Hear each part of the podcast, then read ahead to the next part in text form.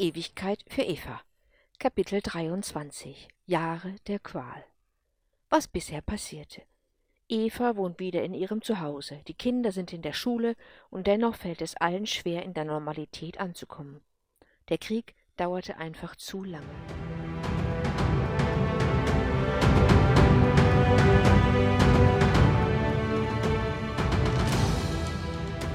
Episode 64 Frieden ist etwas Wunderbares, dachte Eva manchmal, wenn es in ihrem Haus nicht ganz so friedlich zuging.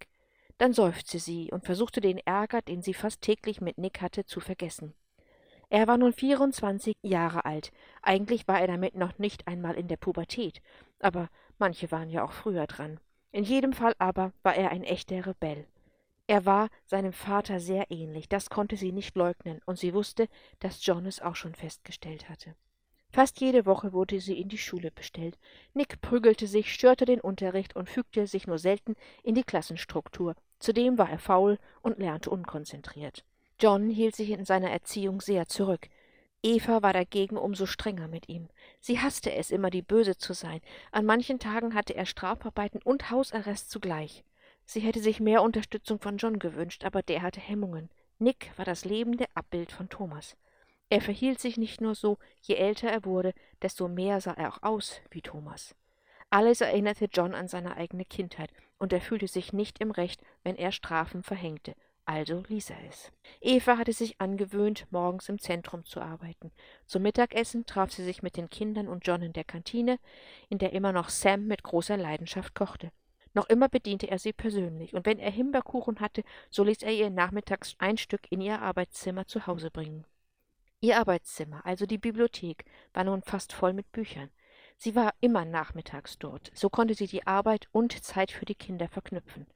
Matakela fand das auch sehr angenehm, da er sich gerne im Palast aufhielt und so engen Kontakt zu ihr haben konnte. Wie sich herausstellte, war er gar nicht gerne alleine. Er schätzte ihre Gesellschaft, und nachdem sie einen Wissenschaftsrat gegründet hatte, in dem auch er mitarbeiten durfte, war er nun rundrum glücklich.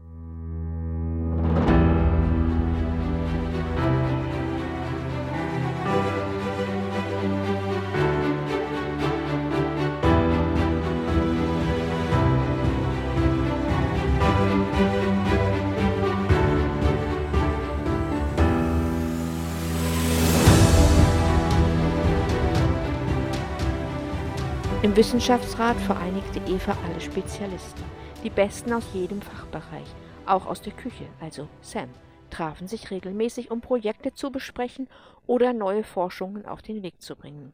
Matakela beteiligte sich ebenfalls mit neuen Ideen und Projekten. Es machte ihm Freude zu sehen, wie viel weiter sie sich entwickelt hatten, und er unterstützte sie, soweit er konnte und durfte. Anfänglich fand Sam es merkwürdig, mit den Chemikern und Ingenieuren an einem Tisch zu sitzen, aber er merkte schon bald, dass es bei der Wissenschaft nicht nur um Technik ging.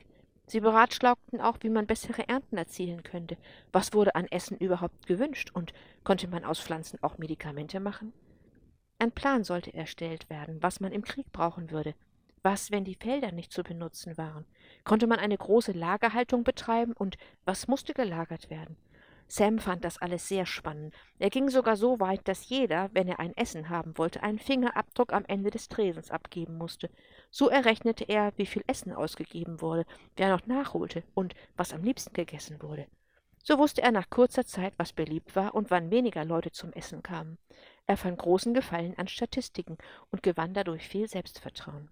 Die anderen Fachbereiche mochten ihn auch sehr. Er war immer nett und meistens lustig. Wenn die Versammlung nachmittags stattfand, brachte er immer ein Tablett Kuchen mit, und so stieg seine Popularität enorm. Natürlich wurde nicht nur über Essen gesprochen, auch Flugtechniken, Medikamente, Versorgung, Informatik, eben alles, was es auf dem Planeten gab, wurde thematisiert. Die Fachleute hatten meist keinen Titel.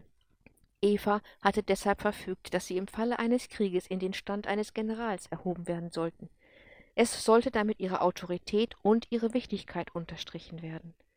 Gleich neben dem Zentrum, also in ihrer direkten Reichweite, hatte sie dafür Räume und Labore bauen lassen. So konnte die Forschung dort stattfinden. Besprechungen hatten ausreichend Platz und die Nähe zum Zentrum zeigte jedem, dass dieses Projekt als extrem wichtig eingestuft worden war.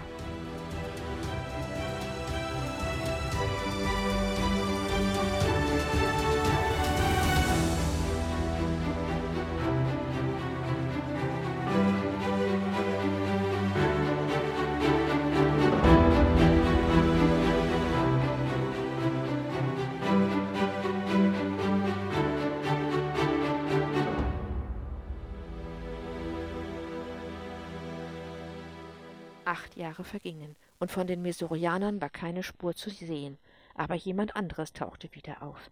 Fahrer. Gerade an dem Tag, als Aurea und Erik aus der Schule entlassen wurden und eine große Feier in der Schule stattfand, wurde Eva benachrichtigt, dass sie umgehend in ihr Büro kommen müsse. Murrend machte sie sich auf den Weg. Sie hätte lieber bei der Feier bleiben wollen, aber Matakela hatte nicht locker gelassen. Den Grund wollte er ihr nicht nennen, was Eva noch mehr verärgerte. Sie betrat ihr Büro und blieb geschockt stehen. Farah saß in einem Sessel, und neben ihr war ein Wesen, aber es war nicht Regades. Eva war sprachlos. Sie blieb einfach stehen. Eigentlich hätte sie sie begrüßen müssen, aber sie starrte sie nur an. Ich grüße dich, Eva. Schön, dass wir uns wiedersehen, sagte Farah. Farah, ich. Ich grüße dich auch. Ich, ich freue mich, dich zu sehen. Langsam setzte ihr Gehirn wieder ein. Mechanisch ging sie auf ihre Seite des Schreibtisches und setzte sich. Ich hoffe, es geht dir gut. Ich habe dich nicht erwartet. Warum hast du uns nicht benachrichtigt? Ich hätte einen Empfang vorbereiten lassen. Das ist nett, aber so ist es besser. Darf ich dir sie näher vorstellen? Sie ist mein neues Wesen. Eva starrte das Wesen an. Ich freue mich, euch kennenzulernen, sie. Mein Wesen ist Matakela, aber ihr kennt ihn sicherlich. Eine Pause entstand, und die beiden Wesen schauten sich an. Es schien, als kommunizierten sie miteinander. Eva dachte, ich habe nie darüber nachgedacht, ob es wohl männliche wie auch weibliche Wesen geben könnte. Sicher, Matakela ist männlich, Masirius auch, aber dass es auch Frauen oder sagte man weibliche Wesen gibt, das habe ich mir nie vorgestellt. Wie vermehren sie sich eigentlich? Mataskelas Worte rissen sie aus ihren Gedanken. Wir werden gemeinsam den Planeten begehen. Ihr könnt euch so lange unterhalten. Wir sehen uns am Abend in der Bibliothek, wenn es dir recht ist. Oh ja, sicher, sagte Eva. Dann verschwanden die zwei und sie war mit Fahrer alleine. Du hast viel erreicht in meiner Abwesenheit. Trotz Krieg hat sich hier vieles getan, und ich habe gehört, dass du eine große Zuwanderungsrate hast. Dein Planet ist sehr beliebt. Ja, das ist er, aber erzähl doch, wieso du dich nie gemeldet hast. Wie ist es dir ergangen? Eine Pause entstand. Fahrer, die zuvor sehr gerade im Sessel gesessen hatte, machte es sich etwas bequemer. Oder konnte sie die Haltung nicht mehr bewahren? Dann sagte sie, ich bin noch sehr schwach. Deshalb wollte ich auch keinen Empfang. Sinea hat mich direkt hierher gebracht. Wir haben kein Schiff dabei, deshalb hat uns auch keiner bemerkt. In dem Moment kam Fleur mit dem Kaffeetablett herein. Ich bringe Ihnen den Kaffee, wenn Sie heute. Weiter kam sie nicht. Sie stand stocksteif da. Woher kam der Besuch im Büro? Sie hatte niemanden reingelassen. Ich bitte um Verzeihung, ich wusste nicht. Eva kam Fleur zu Hilfe. Stellen Sie es einfach ab. Wir bedienen uns selbst. Danke, Fleur. Ich habe eine lange, schwere Zeit hinter mir. Ich bin zu dir gekommen, weil ihr quasi meine Familie seid, und ich brauche noch medizinische Betreuung. Gordon ist der Beste seines Faches. Ich wünsche ihn zu meiner Behandlung. Wir sind nicht nur quasi deine Familie, wir sind es, und ich freue mich, dass du dich dessen erinnerst. Ich wurde von Regardis gelöst. Es war unheimlich schlimm. Es war so grausam wie nichts, was ich jemals zuvor erlebt oder gespürt habe. Die Schmerzen an sich waren schon heftig genug, aber die Halluzinationen und Krämpfe, die ich durch die Seelenlösung hatte, waren furchtbar. Die Behandlung dauerte insgesamt acht Jahre, und ohne das kolossale Wissen von Masirius hätte ich nicht überlebt. Naja, die wirkliche Trennung dauerte nur Tage, aber die Trennung unserer Seelen, unseres Wissens, sie beherrschte mich die ganzen Jahre. Regades hat sich dagegen gewehrt, das war das Problem. Masirius und auch Silanus, der genetische Spezialist der Menschen, konnten ihn nicht stoppen. Es gab viele Momente, in denen ich hoffte, man würde mich sterben lassen, aber sie gewährten mir diese Gnade nicht. Verrate Tränen in den Augen, sie tat Eva leid. So wie es sich anhört, hatte sie gelitten, und das mehr, als man sich als Mensch vorzustellen vermochte.